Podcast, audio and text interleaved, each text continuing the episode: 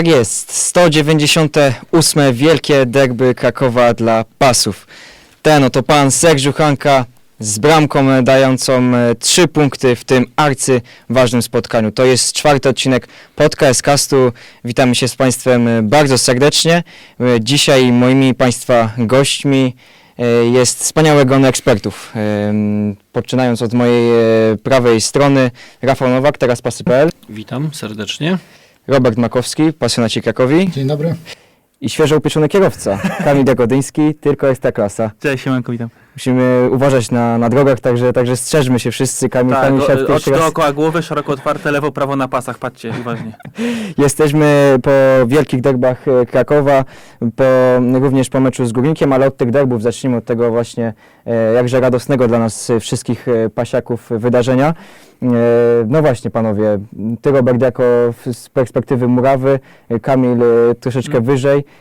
Szybkie refleksje, ocena.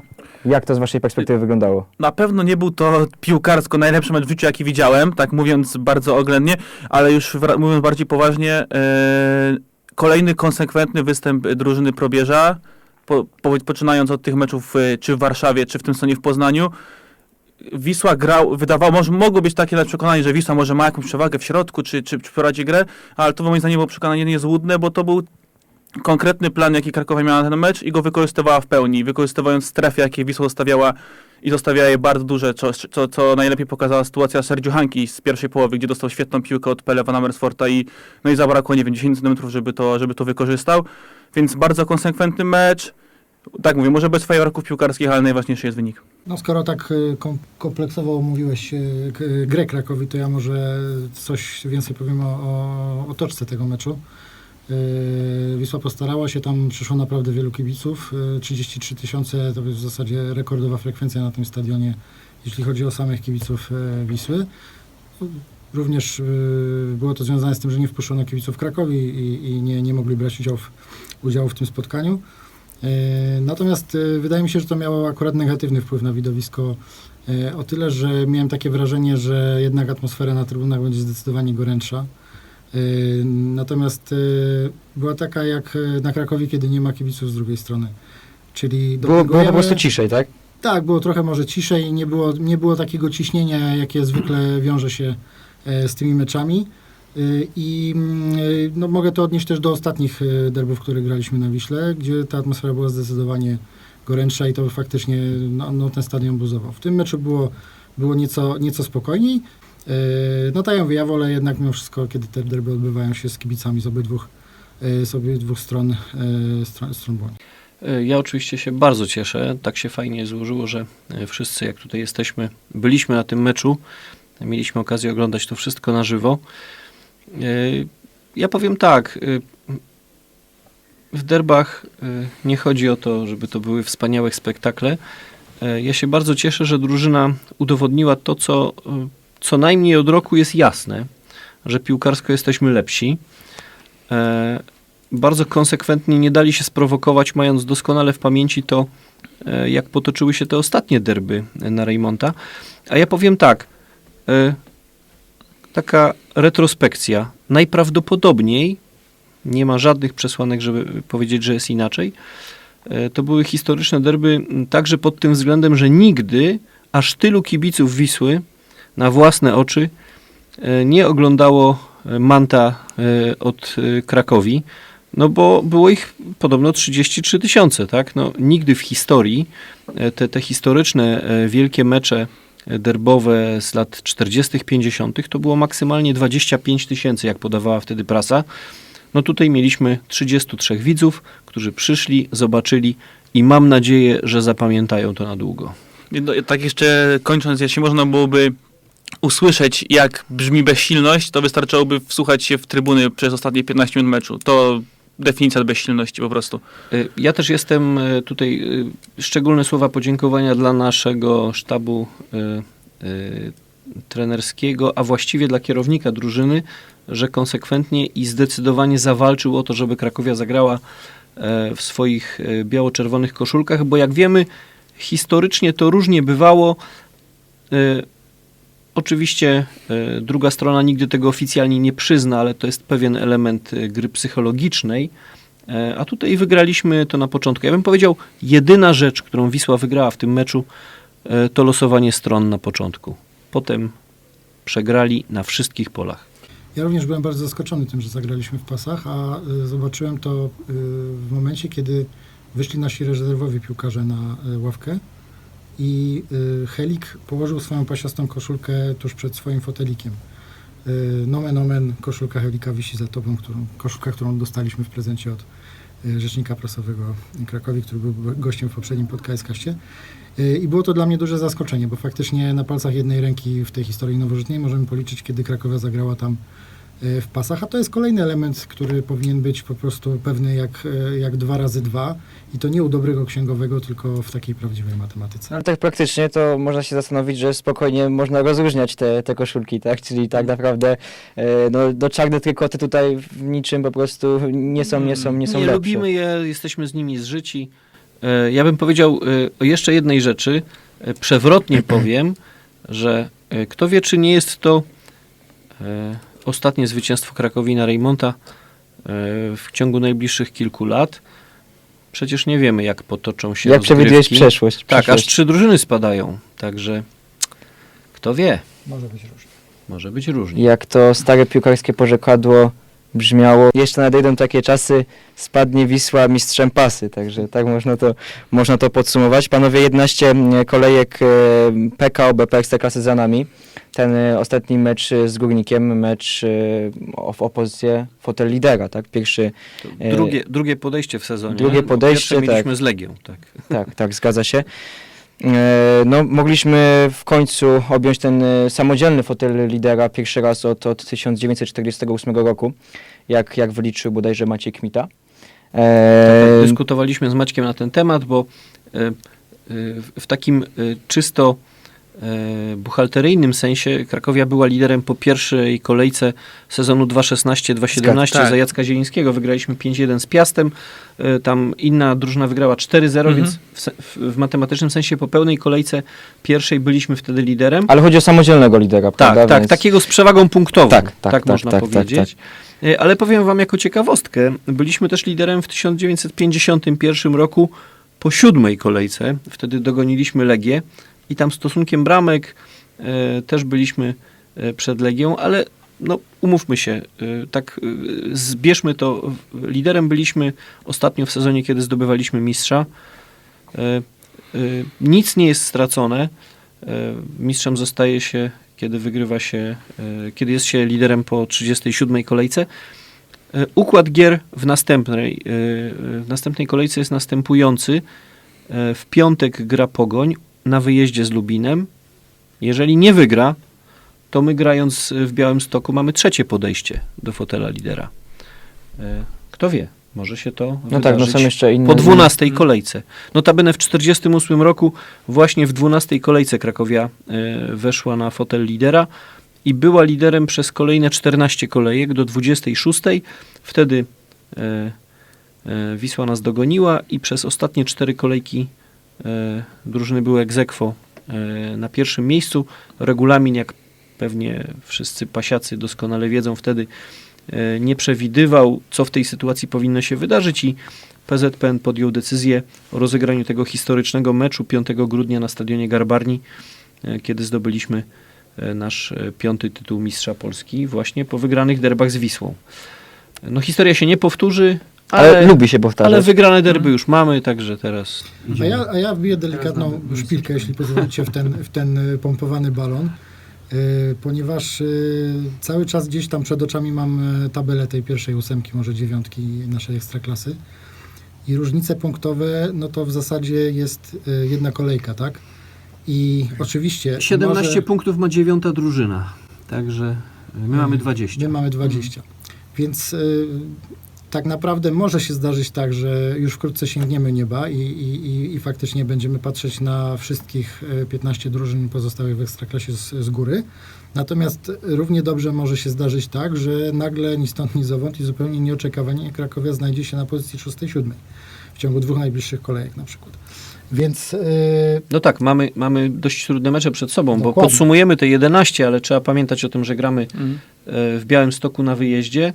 E, Potem mamy e, u siebie Piasta. Po, pogoń. Y, Pogoń, tak?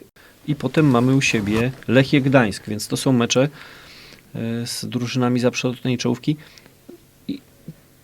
Ale paradoksalnie często lepiej szło nam właśnie z tymi drużynami, Znaczy- można powiedzieć, z czołówki, z tymi drużynami e, Reguły lepszymi technicznie nie niż będzie, takimi tak, to, tak. topornymi gra, grami. Tak, Ale pewnie nikt się nie cofnie tak jak. Górnik Zabrze przy wyniku 1-1, Mm.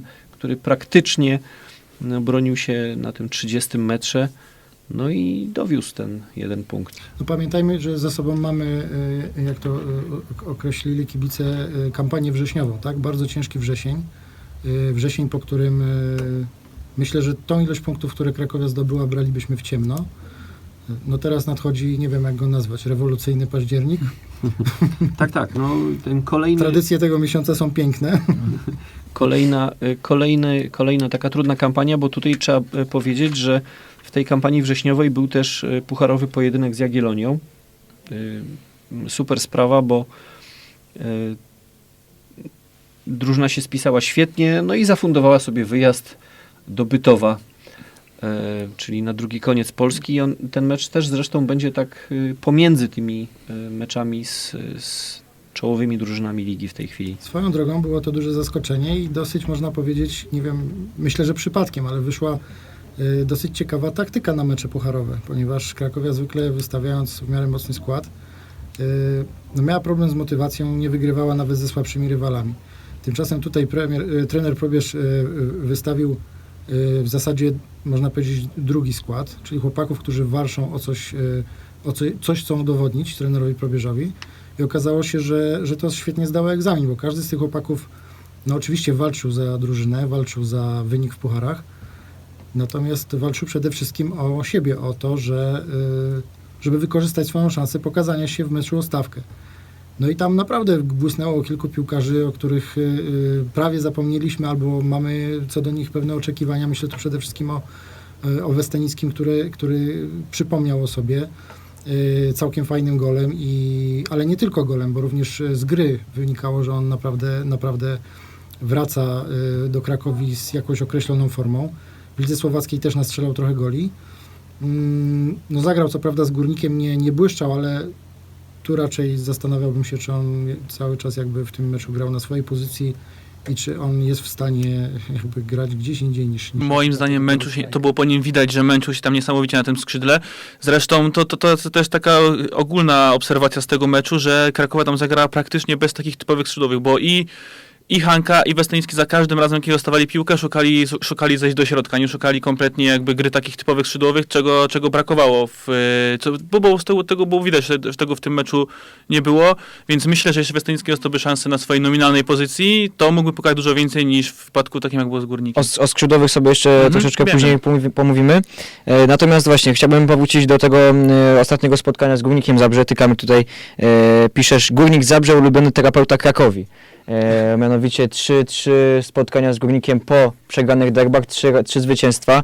E, w pewnym momencie miałem takie wrażenie, że Krakowia nie wiedziała jak zareagować po tych Tak. zwycięskich derbach, prawda? Bo, bo nagle mierzyła się z Górnikiem w dużo lepszych nastrojach niż to bywało e, w, poprzednich, w poprzednich sezonach. No tak to z reguły bywa, że jak masz jakieś przyzwyczajenia, to potem ciężko jest się z nich, z nich oderwać, ale tak już mówiąc poważnie, no jeśli mm, mówić o tym meczu, aż takich pretensji bym e, czy do zawodników, czy do, czy do sztabu trenerskiego nie miał, bo takie mecze po prostu się w ciągu długiego sezonu się zdarzają. To znaczy przyjeżdża drużyna, z, która ma swoje problemy, bardziej myśli o tym, żeby w tej lidze się utrzymać, zdobywa bramkę po stałym fragmencie i już, już od tego momentu wie, że gra o to, żeby wywieźć stąd no, najlepiej punkt, i, i, tak to, I tak ten mecz wyglądał, że Górnik już, szczególnie druga połowa, to Górnik, Górnik bronił się praktycznie cały czas, już od, od, od ostatnie 20 minut to było już tylko, tylko, tylko kradnięcie czasu, więc o ten, o ten mecz tak naprawdę nie miałbym aż takich dużych pretensji, no bo takie mecze po prostu mogą się zdarzać w tak długim okresie. Prędzej, już jeśli miałbym być o coś, powiedzmy, czy kibice mogliby być o coś źli, to ja bym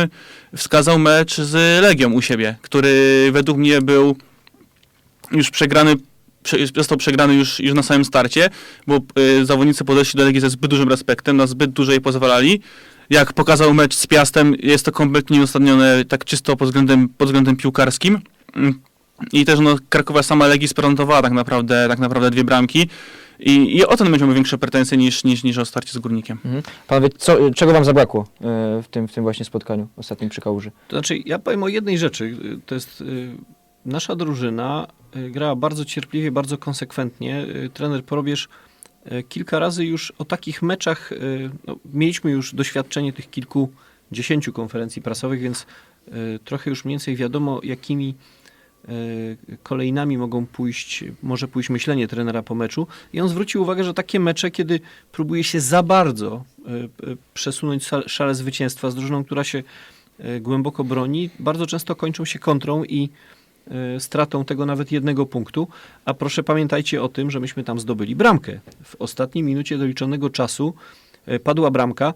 Osobiście na stadionie pomyślałem sobie, no pewnie był spalony, ale y, po powrocie do domu mam zwyczaj po pierwsze oglądania meczu jeszcze raz, nagranego już na spokojnie, po drugie oglądania y, tego, co można obejrzeć, czyli w tym przypadku y, obejrzałem Ligę Plus Ekstra. No i wszystkim y, kibicom piłkarskim doskonale znany pan Sławek, co powiedział? Nie było spalonego. Oczywiście siedzący obok niego ekspert, e, kolega Baszczyński, powiedział, że był spalony, ale no, sędzia piłkarski e, powiedział, że spalonego nie było. Więc sytuacja była stykowa. Zresztą tak zupełnie paradoksalnie, to wątek niezwiązany z Krakowią. Kto wie, e, czy nie był to ostatni mecz w Ekstraklasie sędziego Złotka, który jak pamiętacie był swego czasu zawieszony na No miesiąc. właśnie, na ten mecz został wyciągnięty tak z zamrażarki trochę. Tak, wyciągnięty z zamrażarki. Ja jestem bardzo ciekaw, e, jak z punktu widzenia tych, e, tych, tych procedur sędziowskich ten mecz będzie oceniany, bo ja tam byłem e, bardzo zaskoczony jego decyzjami co do kartek, Tak. co do przewinień w jedną, Oj, w drugą no, stronę. Nie radził sobie kompletnie z tym. Innymi słowy, można powiedzieć, to, tak mu się pechowo st- złożyło, że w ostatniej minucie taka mocno kontrowersyjna sytuacja.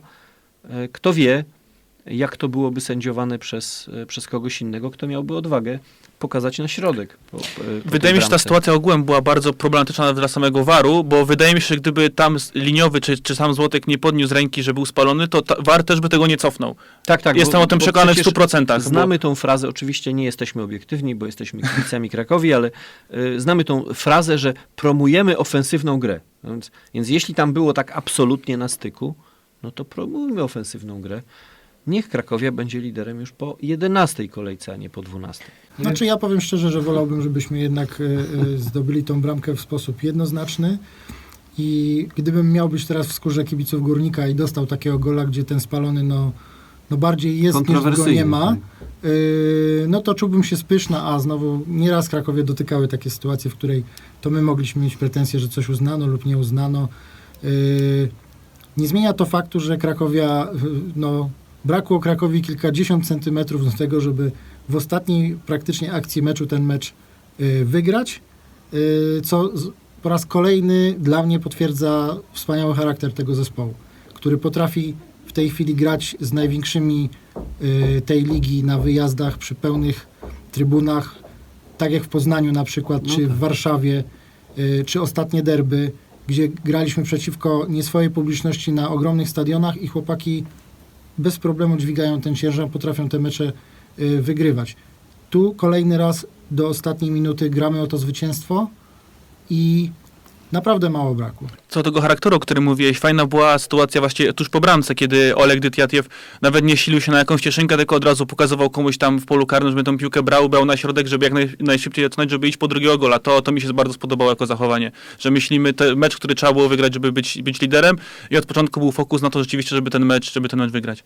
Nie wiem, czy się ze mną zgodzicie, ale zabrakło w tym spotkaniu Mateusza Wdowiaka i to według mnie było takie, mm, po prostu nie potrafiliśmy tej piłki z mojej perspektywy bardziej roz, rozgrywać, tak? Czyli w pierwszej połowie w ogóle sobie nie przypominam jakiejkolwiek składnej akcji, która nie zakończyła się wrzutką. Nie wiem, czy ktoś, ktoś po prostu poszedł do jakiś zakład, że, że musimy tego, tego gola strzelić po wrzutce. Notabene on, on padł po wrzutce. tam była chyba I drugi też prawie padł po rzutce, tak swoją Tak. statystyka tak. chyba była, że 25 albo 27 dośrodkowań w tym meczu Krakowia miała. To podobno dużo, jak na, na ligę. No właśnie, ale czy, czy nie brakło wam y, Mateusza Wdowiaka w tym, w tym spotkaniu? Bo wydaje mi się, że właśnie, właśnie wtedy, y, teraz możemy poczuć, y, jak, jak tak naprawdę e, jego, brakowało. Brakowało, brakowało bardzo, moim zdaniem, bo jeśli odjęlibyśmy z tej drużyny Sylwestra Luciusza i, i Janusza Gola, to to jest zawodnik, którzy siłą rzeczy mocno harują w środku i mają, bo będą cały czas w kontakcie z rywalem, mają tych, mają tych prób dribblingów czy minięcia rywali najwięcej, to to jest właśnie zawodnik, który najczęściej bierze na siebie tą odpowiedzialność za dribbling i najczęściej te pojedynki wygrywa w, w drużynie. To jest, to jest ważne do, do, do, do zauważenia. I tego brakowało, bo tak jak wspomnialiśmy już tutaj wcześniej, rozmawialiśmy o Westenickim, Krakowia wyszła z dwoma skrzydłowymi, ale tak naprawdę moim zdaniem wyszła bez, bez żadnego skrzydłowego, bo i zarówno Hanka i Westynicki co, co chwilę szukali zajścia do środka. Zresztą nawet bym zadał wam pytanie, jak, jak wam się wydaje, ilu obecnie Krakowia ma takich typowych skrzydłowych w kadrze? Tak waszym zdaniem, bo jestem ciekawy. Jakbyście mieli teraz, no, licząc z kontuzjowanymi zawodnikami, że wszystkim. No to Pik, Wdowiak, Hanka. em, No Czeczaricz podobno może grać na tej pozycji. Ale mówię o takich tak. typowych, nie, takich typowych. Według mnie typowych skrzydłowych Krakowa w kadrze w tym momencie ma trzech, jeśli liczyć Zauchę, który w e, rezerwach często gra na boku obrony, to czterech. Rubio, I z czego Rubio, Pik jest tak. kontuzjowany, Rubio jest, Rubio jest wyłączony do końca roku z powodu choroby, no i Mateusz teraz też jest wyłączony, bo y, sam Michał Perez mówi o Hance, że to jest zawodnik, którego chętnie widziałby nawet w okolicach dziesiątki i to, i to widać na boisku, że zresztą Bardzo często. jeśli przeanalizujemy bramki, jakie zdobył Serdziu w tym sezonie, to nie wiem, czy większość z nich właśnie padła z okolic, z okolic albo, albo szesnastki, albo właśnie bardziej w okolicach środka boiska. To samo było po Westanickim, który co dostawał piłkę, to próbował schodzić do środka i, i, i tam coś tworzyć. Zresztą po wejściu Czeczaricza też, on, on większość czasu spędził na, na walkach w górze, w środku niż w środku pola i też dostało piłkę, też starał się ją zgrywać do, do środka, więc dla mnie tak, więc dla mnie po prostu w kadrze brakuje takich typowych skrzydłowych, którzy wiedzą, co to jest, co to, co, którzy umieją i wiedzą, co to jest pojedynek na skrzydle, wygranie go na jeden na jeden. Poza tym, jeśli wracając do Mateusza, jego brak też powodował to, że od razu dużo mniej miejsca mieli pozostali zawodnicy tacy jak czy Pele, czy, czy Rafa Lopez, bo to jest proste. Jeśli, zawod... Jeśli trenerzy rywali wiedzą, że mają w najbliższym meczu mecz z Krakowią, gdzie na skrzydle jest najszybszy w ekstraklasie e, Wdowiak, który, który jeśli ma, będzie miał tylko jednego zawodnika do pojedynków, to prawdopodobnie kilka razy w połowie sobie z nim poradzi, będzie miał czystą pozycję, automatycznie do niego przydzielają kogoś do asekuracji, to sprawia, że jest więcej miejsca w innej strefie boiska i dla mnie to było widać bardzo mocno, że, że tego miejsca brakowało. No i to jest właśnie wielka wartość Mateusza Wdowiaka, który po pierwsze bardzo męczy swoich przeciwników, poprzez to, że jest bardzo aktywny, jest szybki, yy, to jest bardzo inteligentny piłkarz, boiskowo. Ja wam powiem tak, że miałem okazję kiedyś yy, m, grać przeciwko niemu przy okazji tych, tych turniejów, które organizował Mateusz Cetnarski w Kolbuszowej. On tam zbierał różnych piłkarzy z ekstraklasy, nie tylko z Krakowi. Y, Miałem przyjemność grać, grać w takich meczach w jednej z drużyn i miałem okazję grać przeciwko y, właśnie wdówce. I powiem wam, że, że to jest ciężki kawałek chleba, że on, y, on y, znajduje takie rozwiązania na boisku. Ja y, no, naprawdę zupełnie bym się nie spodziewał czasem tego, co on tam y, potrafi zrobić. Niestety Mateusza większość kibiców ocenia tylko po tym, jak y, nie wykorzystuje sytuacji i absolutnie zgadzam się, to jest coś, co on musi poprawić i prawdopodobnie jak to poprawi, no to to będzie jego koniec w Krakowi w sensie takim, że odejdzie szybciutko do lepszego y, zespołu. Natomiast na ten moment y, może przesadzę i narażę się niektórym, natomiast y, dla mnie brak y, wdówki na, na tym skrzydle y, to jest y, podobny jakby ciężar do tego, jeżeli braknie nam w pewnym momencie na przykład Janusza Gola w środku. To będzie podobne obciążenie dla zespołu i podobnie ciężkie do, y, do załatania wydarzeń. Choć bez Janusza Gola potrafiliśmy sobie poradzić, bo dwa razy pauzował za Mm. kartki i dwa razy te mecze spotkania wygrywaliśmy. Natomiast nie uważacie, że właśnie tych e, szybkich, takich ofensywnych zawodników na tych skrzydłach mamy zbyt mało? E, Ja mogę porównać ten, to spotkanie do, do meczu Lecha Poznań. Tam właśnie kolejarz tutaj w tych skrzydłowych, można powiedzieć, ma aż nadto bogactwo skrzydłowych z tego powodu, że bierze dużo młodzieżo, młodzieżowców, tak? E, Mamy, mamy Jóźwiaka, mamy Gumnego. Mhm. E, No właśnie, czy to nie, nie uważacie, że tą drogą powinniśmy, powinniśmy iść właśnie, żeby młodzieżowców e, stawiać na tych e, pozycjach e, skrzydłowych, które nie są obciążone jakimkolwiek większym ryzykiem? To, to ja za, zamiast mówić o Lechu, to jeszcze wrócę do Mateusza.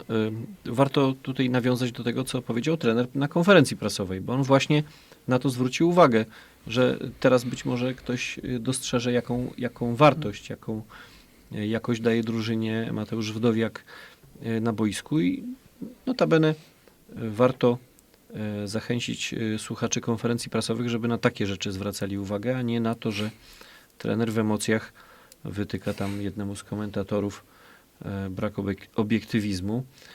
No bo tak jak wspomniałem, przyznałem się, że oglądałem późniejszy magazyn Liga Plus Ekstra. No, więc to, był, e, to była najważniejsza rzecz wyciągnięta z tej konferencji, e, a nie nic, co dotyczyło bezpośrednio e, spotkania. Znaczy mnie też cieszy, że trener jakby, czy inaczej, że Mateusz Wdowiak przekonał do siebie trenera, bo jeśli popatrzymy wstecz, to Wdowiak nie zawsze był faworytem y, y, trenera Probierza, tak? On, on tam naprawdę ciężko walczył, żeby się wreszcie przebić do tego składu. No, walczył i, i w pierwszej lidze w Sandyce na wypożyczeniu. Zresztą pomógł w wydatnym sposobie im jakby pomógł awansować, więc Dokładnie. Więc Ale ja- teraz zbytnio nie ma kogo za niego postawić na tym skrzydle. Tak?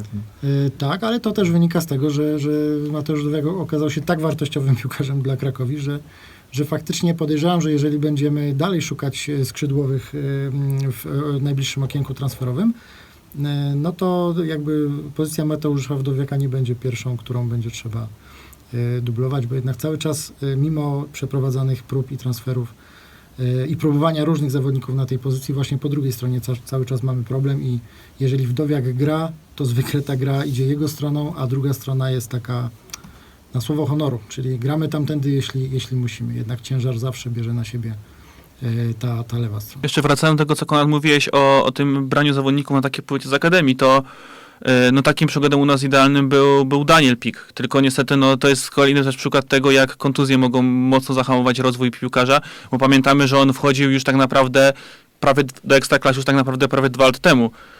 Od tego czasu zaliczył tych występów można byłoby je policzyć spokojnie na palcach jednej ręki. I to nie z powodu tego, że nagle, no, no, nagle postanowił, że już nie będzie się rozwijał piłkarsko, tylko przytrafiły się dwie, czy nawet trzy, trzy ciężkie, poważne kontuzje. I, I w tym wypadku bardzo mi go szkoda, bo mógłby też trochę tych problemów rozwiązać na, na naszych skrzydłach. Mhm.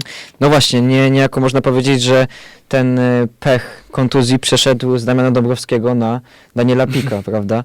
E, No właśnie i, i o, tym, o tym odejściu e, Dąbrowskiego i Budzińskiego chciałbym, żebyśmy teraz troszeczkę sobie porozmawiali. Mm, Nie wydaje się wam, e, jak, jak w ogóle oceniacie, oceniacie te, te, te odejścia?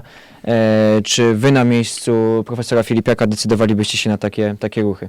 To znaczy, wydaje mi się, że tutaj akurat na miejscu profesora Filipieka to może bym się nie postawił, bo nie wiem, czy on a, aż tak miałby tutaj y, siłę sprawczą, ale zależy jak na to spojrzymy z perspektywy, szczególnie jeśli chodzi o dojście Damiana Borowskiego.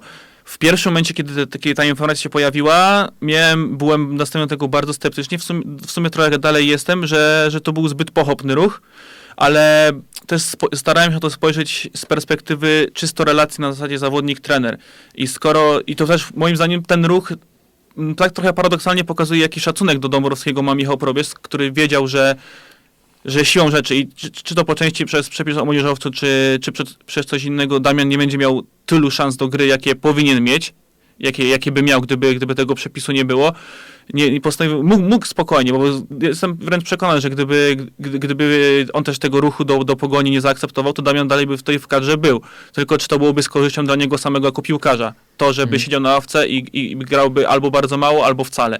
Tam w pogoni od razu wszedł do, do pierwszego składu i pewnie dla jego piłkarskiego rozwoju czy, czy utrzymania poziomu jest to, było to rozwiązanie lepsze, ale czy było lepsze dla Krakowi? Moim zdaniem nie. Ja się, nie wiem czy się ze mną zgodzicie, ale zastanawiałem się, dlaczego to był transfer definitywny. E, Dlaczego to nie było wypożyczenie, bo w sytuacji e, no już wiekowego Janusza Gola, wiadomo, no obecnie sobie radzi, radzi znakomicie, tak, no ale to też nie jest, nie jest jakiś robot, e, który, który będzie występował na jednym i tym samym poziomie przez następne 5-7 lat, tak. Da- Damian Dąbrowski był od niego młodszy i to właśnie, czy to nie była taka alternatywa, e, Damian, e, Damian który by wskakiwał na, na miejsce mm, Janusza Gola, no teraz tą alternatywą jest Milan Dimun, tak? Ale czy to jest Znaczy zawodnik właśnie na tam chyba był też problem taki sygnalizowany, yy, nie wiem, czy przez samego trenera, czy przez dziennikarzy, że jednak w hierarchii, yy, w kontekście przepisu o młodzieżowcu, yy, Dąbrowski stał się czwartym de facto wyborem dla trenera. Bo w pierwszej kolejności jest Gor, potem był właśnie Dimon, Milan i Lucek. no i Lucek, który de facto przebił się w tej chwili do, do składu. Może już gra równolegle z golem, ale, no ale jednak Daniel był gdzieś tam na czwartej pozycji, ponieważ y, y, poza tym pamiętajmy, że y, była taka trochę wymuszona redukcja y, y, tej szerokiej kadry po odpadnięciu szybkim z pucharów I, mm, no i podejrzewam, że trener Probierz musiał wziąć listę i wskazać tych zawodników, którzy w jego koncepcji będą y, najmniej się sprawdzać.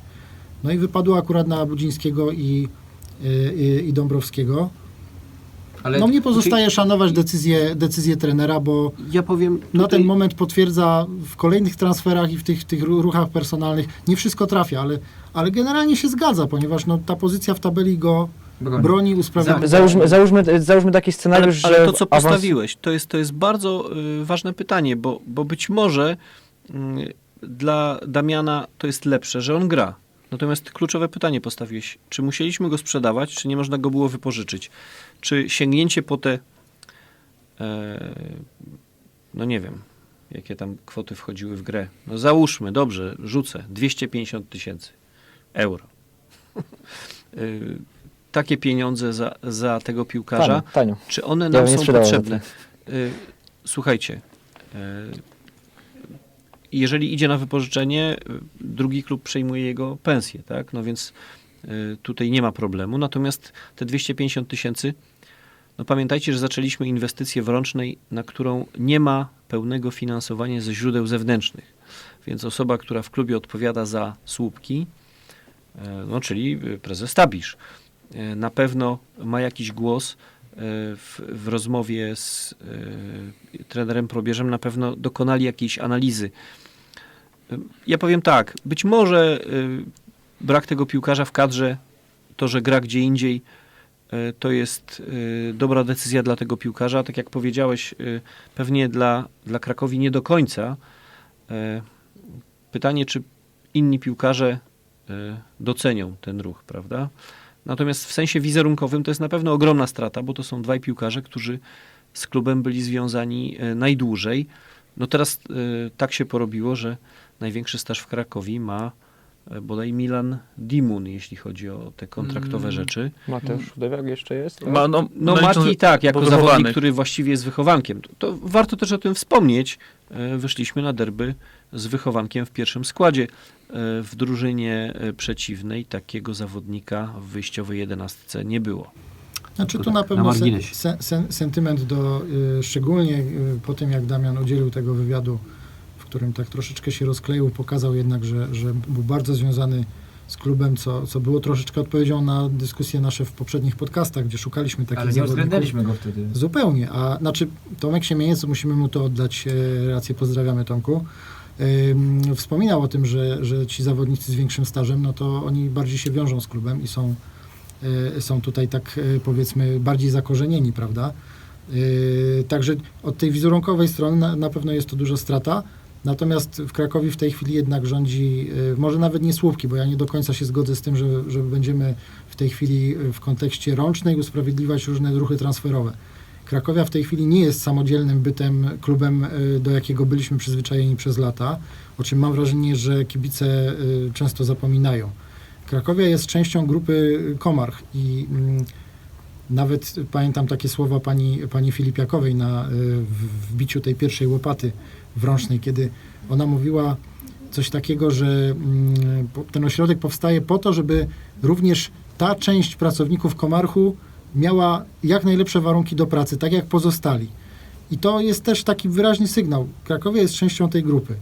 I teraz, tak jak było z tą pożyczką z Krakowi do, do, do Komarchu, y, taką głośną i dyskutowaną, y, to wszystko jest system naczyń, naczyń połączonych. I teraz Krakowia, podejrzewam, nie musi samodzielnie zarabiać na to, żeby wysupłać te pieniądze na budowę tego ośrodka, y, bo jeżeli ich braknie, prawdopodobnie dosypią ich, y, ich z Komarchu. Oczywiście wcześniej czy później te pieniądze wrócą. Jak one tam będą rozdawane, no to już jest wszystko w gestii prezesa. Natomiast Krakowia w tej chwili nie jest, powtórzę to, samodzielnym bytem. To jest część dużej firmy. Mało tego, zauważcie, jak ogromny wpływ na y, zyski tej firmy, firmy Komarch, miał transfer piątka. To była naprawdę poważna część y, budżetu Komarchu, przepraszam, zysków Komarchu, która miała wpływ na wzrost ceny akcji tej firmy. Krzysztof Piątek. Więc No i wcześniej Bartek Kapustka. no, na przykład, ale to. piątek to była taka kwota, która faktycznie, no tam odnotowano w branżowej prasie, prasie że po pokazaniu tych zysków te akcje poszły w górę. Więc to jest dużo bardziej skomplikowane i tak naprawdę też jest to wyzwanie dla nas, kibiców, dziennikarzy, żeby zacząć troszeczkę ogarniać to właśnie w tym szerszym y, kontekście. To znaczy, wracając jeszcze do, do Damiana, to wydaje mi się, że odczujemy tą decyzję o sprzedaniu tego zawodnika dopiero wtedy, gdy awansujemy do pucharów.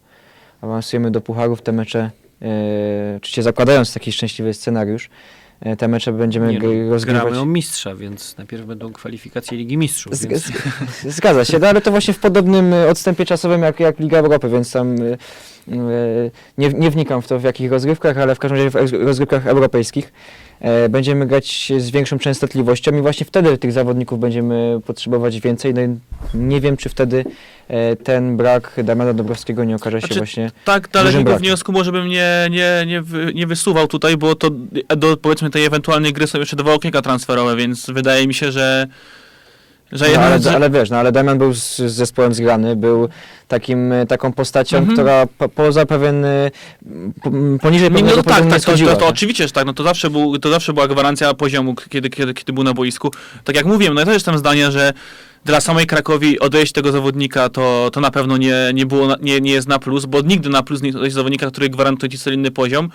Ale jak wiemy, czasami na, na coś trzeba spojrzeć z nieco innej perspektywy i, i wydaje mi się, że to jest właśnie tego typu sytuacja. No miejmy nadzieję, że Milan Dimun y, będzie takim zawodnikiem, który zagwarantuje nam taką stabilność. Na niego właśnie, co do Milan Dimuna, na niego też y, ostatnio w, zaczęła się wylewać duża, duża fala, Hejtu.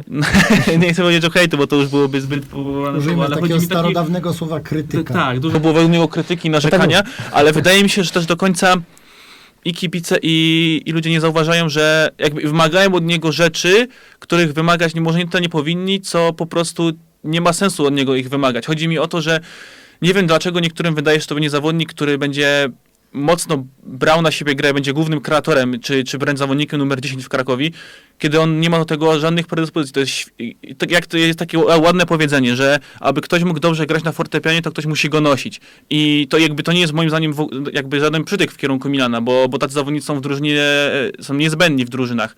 I właśnie według mnie to jest człowiek, który swoją obecność na boisku, tym jak potrafi wybiegać 12, 13, 13,5 km w meczu, potrafi zrobić tyle czarnej pracy, aby właśnie ktoś, kto gra przed nim, czy to jest Janusz Gol, czy to będzie Pele Mesford, czy to będzie ktokolwiek, kto będzie grał na tej pozycji numer 10, będzie miał właśnie tego miejsca i, i, i jakby możliwości więcej na pokazanie swoich wartości, więc, więc dlatego według mnie to, to, to jest jakby rola Milana, a nie, a nie to, że on, ma, on miałby to wszystko zbawić. To jeszcze podsumowując y, odejście Damiana Dąbrowskiego, y, warto jeszcze wspomnieć, bo to na samym początku powiedzieliśmy, no jeszcze Marcin Budziński, tak? Bardzo Pożegnaliśmy- się cieszę, że, Tak, tak. że przechodzimy do Znaczy- tego piłkarza. Jeśli chodzi o Marcina, y, to jest niezwykła postać. Y, On znacznie jakby wykracza poza bycie po prostu y, piłkarzem. To jest nie- niezwykły, niezwykły człowiek. Ogromnie go szkoda. Osobiście trzeba no sobie obiektywnie tak szczerze powiedzieć, że Marcin, będąc na boisku w tych meczach, kiedy był, ostatnimi czasy no nie dawał tego, czego wiemy, te- tego co potrafi dawać, czy, czy jak pam, pamiętamy dawał y, czasami drużynie, no nie ulega wątpliwości, że e, te, te bramki, które strzelił dla Krakowi, one zawsze już zostaną jako, no takie bym powiedział, ikony wręcz, jeśli Mm. chodzi o Od razu takie- kto się spóźnił na bramkę Budzińskiego w derbach? Jest to taka osoba, nie ma. Na szczęście nie ma, bo ostatnio Tak, tak. kilka osób wspominało właśnie tego gola. Przepraszam. Tak, tak. Nie, nie, no Marcin y, kilka bramek strzelił, y, a właściwie nie pamiętam, żeby on jakąś brzydką bramkę strzelił. No wszystko, co, y, co robił, było, było niesamowite. Zresztą ja go zapamiętam też y, z tych treningów noworocznych, y, kiedy w, w czerwonych lakierkach specjalnie przystosowanych do gry w piłkę, tak, tak, różowych, tak. Czy, czy w gumiakach podbitych korkami. No, no, poza tym sami dobrze wiecie, no te filmy, które nakręcił, trzeba by to tak naprawdę wszystko zebrać i taka filmografia Marcina Budzińskiego.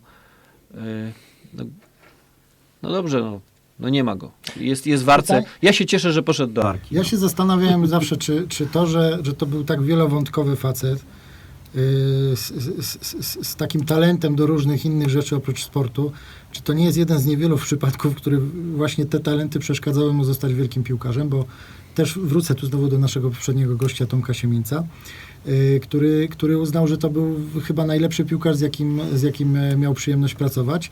Mistrz treningów, natomiast nie przekładający tych, tych swoich ogromnych umiejętności na, y, na boisko. Bardzo szkoda, że ten piłkarz nie osiągnął tych prawdziwych wyżyn, ale cieszmy się z tego, co Krakowi dał i, i z czego go zapamiętamy. tak Jeszcze będzie okazja, mam nadzieję, e, Marcina e, gościć w Krakowie. E, Zastanawiam się, kto przejmie pałeczkę od strony takiej czysto atmosfery w szatni po Marcinie Budzińskim. Czy nie uważacie, że na przykład Lucek e, na, na, powitaniu, na powitaniu piłkarzy, ja sobie przypominam, jak rozkręcał po powie Tak, Wielki tak, to już- Krakowa. to już jego roz- numer, rozkręcał. Chyba nie oglądałeś ostatniego e, materiału filmowego przygotowanego przez MKS, w którym e, zdaje się na, nasi dwaj piłkarze, nasz bramkarz i e, Siplak chyba. I Siplak, mówisz, tak, tak, tak, tak. Y, To było takie, taka ankieta. Od, y, pisali na tabliczkach, Mhm. kto A, jest tak. liderem w szatni i tak dalej, więc tam już mamy podpowiedzi, co się dzieje w szatni. No, no, szatnia piłkarska to zawsze jest takie miejsce, tam na pewno nie ma próżni. Coś tam się dzieje i chyba dzieje się dobrze, bo e, słuchajcie, no, nasza drużyna na boisku wygląda jak, e, jak jeden organizm. To jest na pewno ogromna praca chłopaków, ale też Wyniki tego, co się dzieje oczywiście. dookoła. Tak, tak. Ja powiem szczerze, że trenerów. ten odcinek, o którym mówisz, oglądałem w drodze tutaj na nagranie naszego podcastu i nie dojechałem do momentu, który dałby mi jakąś podpowiedź, natomiast przypomniał mi się od razu filmik z, z obozu, y, w którym y, rewelacyjne mm, aktorstwo, że się tak wyrażę, y, pokazał Rafa Lopez. Tam było kilka Tak, takich tak, smaczków, gdzie tam udawał Jedi zamykając drzwi do windy, y, rozmowa z kierownikiem drużyny, y, ta chęć nauki języka polskiego. Y, wydaje mi się, że to jest też taki dobry duch w tej chwili, bardzo wesoły i pozytywny człowiek. No ale to już musielibyśmy być w szatni. Y, takich uprawnień niestety nie mamy, ani umiejętności już w tej chwili. Ale będziemy nad tym pracować. Łyżeczkę dziegciu muszę dołożyć do tej wspaniałej, miłej atmosfery. E, frekwencja. To jest, to jest temat, który nas zaskakuje, przynajmniej mnie osobiście mocno zaskakuje. Tak, Konrad Nie. zasunął nam jesiennym liściem. tak. To Musiał, jest- to musi, jest musiała być taka Nie, osoba, to- która spo- spojrzy prawdzie w oczy. E, nie no, panowie, jesteśmy, jesteśmy nie po, się tego. Nazywajmy rzeczy zwy- po imieniu, po, jest dramat. jesteśmy po, po zwycięskich derbach, walczymy o lidera. No, sytuacja wspaniała. Niedziela, godzina 15. Jak y, mówi trener Pobierz, każdy już po sobocie zdąży wytrzeźwieć. No, no, no, no, 8783 widzów. Dodajmy, że nie jest to najgorsza frekwencja w tym sezonie. Nie jest to, tak. Ja Nie, sobie wy, nie. wypisałem przed, przed emisją. Tak. E, LKS 8043, Korona nawet nie było 8 8000, Arka Mamy czaku siebie. 7, tak, tylko mecze u siebie. Arka 7300, Pia, Piast, Mistrz Polski 6600. No Legia tylko się wybija, tak? E, marketingowo, no wiadomo, mocny, mocny rywal, jeszcze- 13 tysięcy. Jeszcze była frekwencyjna katastrofa na Pucharze Polski, no ale powiedzmy, tego już nawet nie ma- tak, nie tak, ma co- wtorek. Tak, to wymienić, znaczy, tak, no, no to też. Ale właśnie, no z czego wynika? Bo, bo no, naprawdę, no zastanawiam się, jadę na mecz i myślę, co jest nie tak? Marketing jest, y, marketing działa wspaniale, tak? Ceny biletów, y, no znakomite, no. Nie wiem, czy to jest dalej ten uraz kibiców y, do klubu, który na, narodził się y, przed kilku laty i dalej on trwa. Ja, ja bym nazwał to w dwóch słowach, bo od do klubu, je, jeśli chodzi o walkę o frekwencję, moim zdaniem nie można zarzucić nic. Komplet, I to mówię absolutnie jako osoba, która kiedyś miała do tego bardzo duży stosunek negatywny, jeśli chodzi o pracę klubu nad frekwencją, tak teraz nie można zarzucić absolutnie nic, bo akcje promocyjne, akcje z piłkarzami, promocje na bilety, wszystko jest dograne niemal na tip-top, ale nie ma, nie ma tego feedbacku, że tak powiem, z lekko korporacyjnym językiem ze strony, ze strony kibiców. I moim zdaniem to się, to się jakby zamyka w dwóch słowach. A. Lenistwo, bo A, bo A jest, jest zimno, obejdzie sobie w Kanal Plusie, będą dobre powtórki, wszystko. B.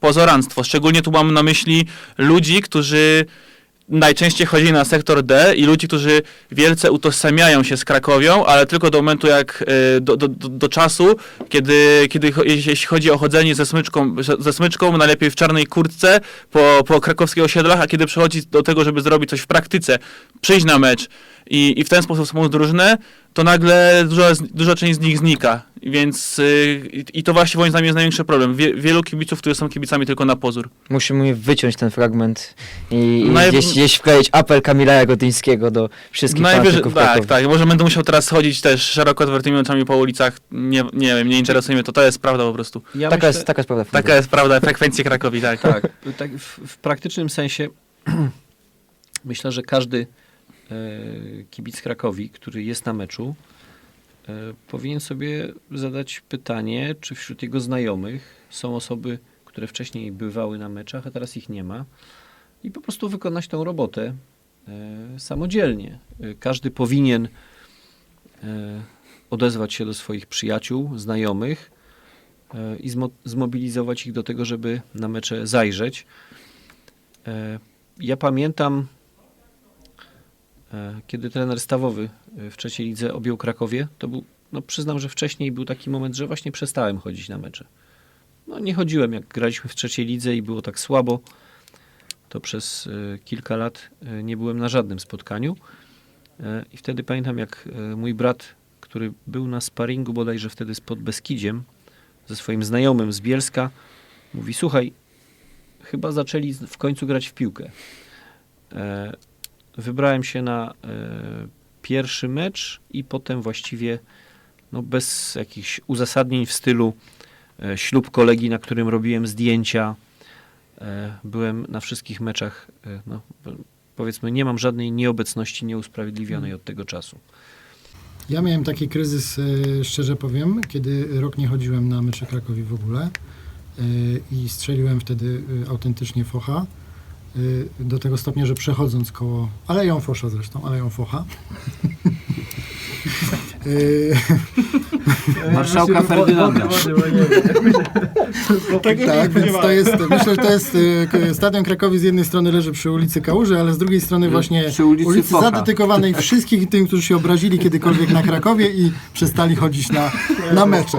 Więc e, słuchajcie, na Krakowie się nie można obrażać. To jest moim zdaniem idealny. Robert podsumowałeś to idealny sposób. E, tak, e, więc, Więc ja tu jeśli pozwolicie, domknę myśl, e, więc zdarzało mi się przejść tą Aleją Focha i e, słyszeć e, dudniący stadion e, za wtedy jeszcze takim murem, e, który odgradzał, e, m, czy tam powiedzmy e, podnosił poziom trybun e, stadionu Krakowi.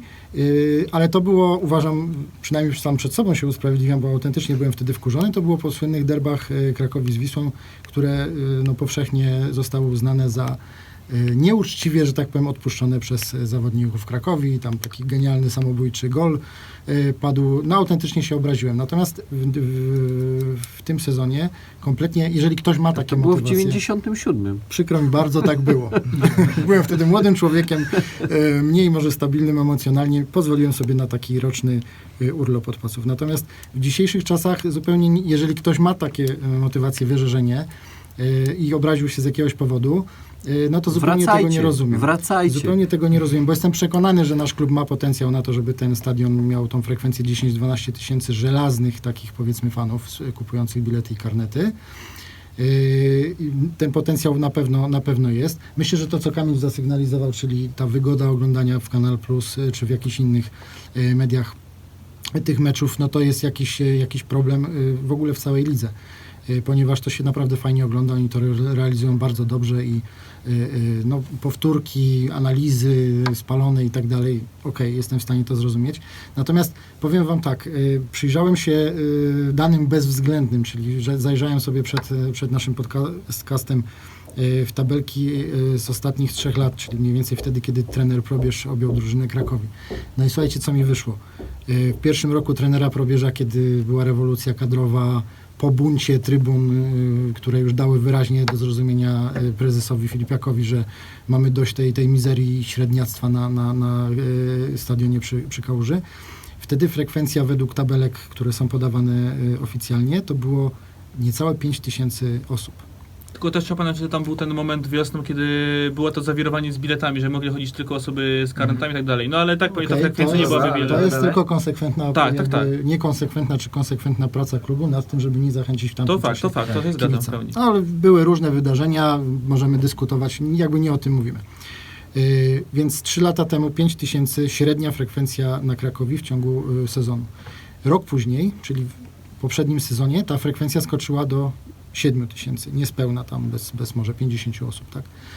Yy, Na dzień dzisiejszy, gdzie mamy hitowy mecz z Legią na koncie, ale też parę mało atrakcyjnych pojedynków, co ciekawe, ta frekwencja jest średnia najwyższa, ponieważ y, mamy w tej chwili średnią frekwencję na poziomie 8,5 tysiąca y, kibica na, y, na No, ale mecz. nie jest zadowalający. Znaczy, ja powiem Dajcie, tak. mi, dajcie mi skończyć, bo jakby idąc dalej, lepszą frekwencję od Krakowi, która jest dokładnie w środku stawki, jeśli chodzi o całą ligę. Lepszą frekwencję mają wszystkie kluby, które mają większe stadiony od Krakowi. To jest pierwsza uwaga. Wszystkie y, kluby, które mają stadiony takie jak Krakowia lub mniejsze, bo też jest połowa ligi takich, y, takich klubów, wszystkie te, te kluby mają mniejszą frekwencję niż Krakowia w tym, w tym sezonie, co dla mnie jest dosyć ciekawe. I drugie spostrzeżenie, Krakowia ma dokładnie średnią frekwencję ligi, bo mamy 8,5 tysiąca, średnia frekwencja w lidze to jest, y, jeżeli sumować wszystkie stadiony, przeliczyć to, to jest 8600, tylko 100 osób różnicy, jeśli chodzi o średnią, y, średnią frekwencję. I teraz ja się zacząłem, czytając te dane, zacząłem się zastanawiać, czy to nasze ego powoduje, że oczekujemy od siebie dużo więcej niż y, moglibyśmy dać, czy może nie jest tak źle, jak nam się wydaje. Subiektywnie rzecz biorąc, jestem mega niezadowolony z tej frekwencji, którą mamy na stadionie. Robert, ale- Natomiast te liczby bezwzględne Tak, tak. dały mi do myślenia. To jest to bardzo... pokazuje problem całej ligi, moim zdaniem. Ale zostawmy problem ligi, bo Rozmawiajmy to, to tak. jest Ja też uważam, że powinniśmy się skupić na E, Krakowie. To, to, co powiedziałeś, jest bardzo ciekawe, natomiast nie jestem pewien, czy ta opozycja, którą postawiłeś, czy nasze ego, e, czy, czy, czy o co my się właściwie czepiamy, jest właściwe, bo, bo oba te stwierdzenia mogą być prawdziwe. po prostu Powiem wam oczekujemy, jedno, jedno spostrzeżenie, które oczekujemy miałem. czegoś więcej. Mhm. Bo tak jak mówiłem, my mamy przeświadczenie o tym, że jesteśmy kibicami wyjątkowego klubu e, i trochę możemy nie rozumieć tego, że e, niektórzy na te mecze nie chodzą. Pierwsza rzecz, kilka telefonów trzeba wykonać po prostu do tych, którzy e, nie chodzą i, i jedziemy dalej. To no. też, nie do końca się z Tobą zgodzę, bo uważam, że czas na bardziej naukowe metody. Y, Zresztą y, sugeruję to w rozmowach z, z marketingiem Krakowi, y, bo wiem, że i też y, mogę potwierdzić, że oni naprawdę robią wszystko, co mogą, Tak. żeby, żeby tą frekwencję budować, żeby, żeby tych kibiców ściągać na stadion. Y, Natomiast y, uważam, że powinniśmy sięgnąć po bardziej naukowe metody. Przeanalizować dane w komputerach klubowych, kto przestał chodzić, w jakiej grupie wiekowej, jakiej płci, dlaczego, na który sektor, bo też mam wrażenie na przykład, że narzekamy na, na sektor D, a tam doszedł, doszło do eksodusu, który polega na tym, że, że nie, nie do końca przestali tam chodzić kibice, ale oni zaczęli chodzić na inne sektory. Bo na przykład sektor B zapełnia się w tej To chwili na sektor każdym jest, no meczu, jest wzorowy, to jest fakt. a No. kiedyś też tak nie było. I ja mam wrażenie, że tam się trochę ludzi A mi się przesiadło. wydaje, że dużo osób e, Po prostu wiekowo. Nie, nie ma zmiany takiej młodzieży, tak? Być Kiedy, może tak. Kiedyś te, to, ta młodzież to na sektorze D e, górowała. To Teraz znaczy, to, nie jeśli jest- chodzi o tą młodzież, to to jest, wracamy do tego, o czym mówiłem ja na początku, e, o tym pozoranstwie, moim zdaniem. I, i to jest, bo to jest może brutalne, ale według mnie, no tak, taki, ta, ta, tak to po prostu wygląda. Ja to, ja to mówię, ja to mówię jakby z, też z własnych doświadczeń. Jezu, po, powiem wam prostą rzecz, jedną historię. E, byliś, to było akurat w dzień po meczu z, z ŁKS-em. Udałem, po prostu spotkałem się z nimi na jednym, na jednym z osiedli na południu Krakowa. I właśnie podeszło do mnie kilku, kilku takich chłopaków. Widać było, że i, i właśnie to mnie to bardziej przeraziło. Byli w, i w, w, że tak mieli, mieli w sobie emblematy Krakowi i zaczynali mnie wypytywać o to, czy ja też przypadkiem nie jestem kitem Krakowi.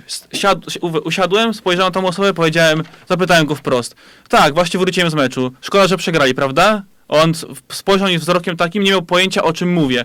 Ja tak patrzę, mówię, no ja byłem na meczu, to nie byłeś? I on miał wzrok już taki, jakby chciał mnie zamordować na tym miejscu, więc w tym momencie uzna... właśnie to jest to, o czym mówię. Pozoranstwo. Ludzie, którzy chcą się mienić z kibicami Krakowi, ale kompletnie ich ten klub tak naprawdę nie interesuje. I to jest moim zdaniem duży problem, jeśli, jeśli chodzi o, o, o, ca o, całą, o całe to środowisko. Więc jeśli nas oglądacie, wracamy. Wracamy na trybuny, robimy atmosferę, bo na stadionie jest dużo fajniej niż przed tym cholernym telewizorem. A jak nie wrócicie, to będziemy ekskluzywnym gronem e, sprawdzonych weteranów po prostu. Amen.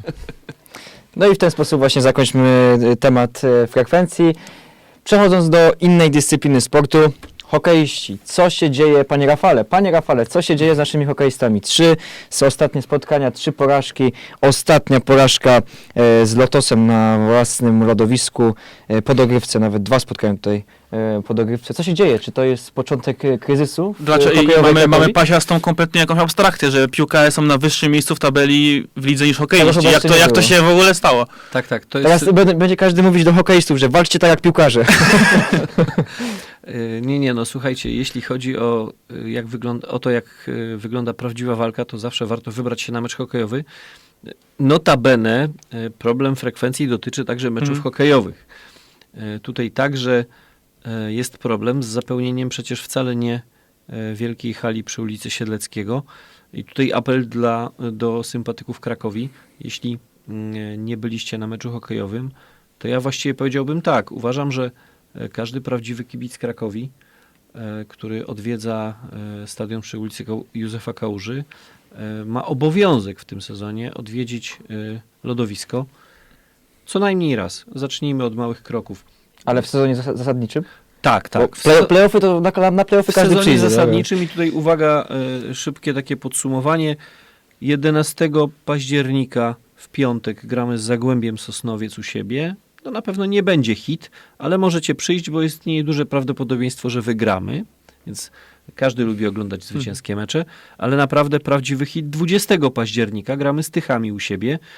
E, Tyszanie na pewno przyjadą i to naprawdę jest wstyd, kiedy kibice gości głośniej dopingują e, drużynę przyjezdną na naszym lodowisku, więc 20 października w niedzielę, słuchajcie, to się nie pokrywa z meczem piłkarskim. 18.30 20 października, a tydzień później w niedzielę też e, ciekawy mecz, bo gramy z Podhalem. To są e, pojedynki absolutnie wyjątkowe. Jako ciekawostkę wam powiem tylko jedną rzecz. Podhale jest najbardziej utytułowanym klubem w historii polskiego hokeja. 17 tytułów mistrzowskich, druga jest Legia, 13, my jesteśmy na trzecim miejscu z 12 tytułami i zanim Rudolf Rochaczek został trenerem Krakowi, w historii y, wygraliśmy tylko 9 razy z Podhalem. Od tego czasu bilans się kompletnie odwrócił. Y, No ciężko będzie ich dogonić, jeśli chodzi o zwycięstwa, ale y, Rudi po prostu regularnie leje Podhale. Ale to też jest kwestia systemu rozgrywek. Tak, tak. E, I, i dla- teraz powiem mnie- jedną rzecz, mówisz a propos, że e, co się dzieje, czy, czy porażki. Słuchajcie, system rozgrywek jest taki, że tych meczów jest dużo. Gramy wtorki, piątki, niedzielę. E, Warto sprawdzić, jak to wygląda. Bilet kosztuje chyba 15 zł, ale karnet na cały sezon kosztuje stówkę. Można go ciągle chyba jeszcze kupić w klubie. Zobaczyć, jak to wygląda. I teraz, jaka jest sytuacja w drużynie? Moim zdaniem nic niepokojącego się jeszcze nie dzieje. E, Warto pamiętać, że rok temu sekcja hokejowa miała drastycznie obcięty budżet. E, To jest cios w granicach 40, e, nawet może 50% tego, co hokeiści mieli wcześniej.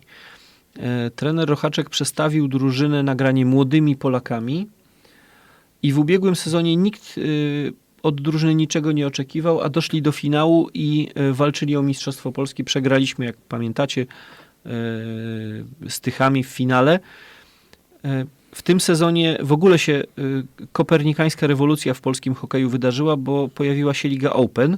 Wcześniej było tak, że każda drużyna mogła zatrudnić maksymalnie czterech albo pięciu obcokrajowców. Teraz drużyna może się składać w całości z obcokrajowców. To sprawiło, że na przykład takie drużyny jak Gdańsk czy Toruń mają kadry, w których jest po 12-13 Rosjan, Białorusinów. E, Podhale ma chyba e, ośmiu Finów. E, Przepraszam bardzo, Katowice mają ośmiu Finów. Wszystko się w lidze pozmieniało. Teraz nie wiadomo jeszcze, kto jest silny, kto jest słaby. My chyba nie jesteśmy tak słabi, jak to siódme miejsce, na którym jesteśmy. Natomiast no w hokeju wszystko się będzie w playoffie decydowało, za wyjątkiem jednej rzeczy. Po pierwszych dwóch rundach jest pierwsza czwórka gra o Puchar Polski. Rok temu byliśmy poza czwórką, teraz jesteśmy na siódmym miejscu, no ale ja myślę, że e, wsparcie kibiców na pewno jest w stanie tutaj e, wiele zmienić. Ja powiem tak, nie można nie ufać e, trenerowi Rochaczkowi. Mm, Facet pracuje od 2004 roku. Nikt w, ogóle, powiedziałbym, w skali polskiego sportu nie ma trenera, który by tak długo prowadził e, drużynę na takim poziomie. Sześć razy mistrzostwo, e, tych medali jest cały worek. E, Słuchajcie, w listopadzie gramy w Krakowie Puchar Kontynentalny, przyjadą, przyjedzie do nas mistrz Białorusi, przyjedzie do nas zwycięzca rozgrywek, tam będzie albo, albo drużyna łoteska, albo ukraińska, albo rumuńska.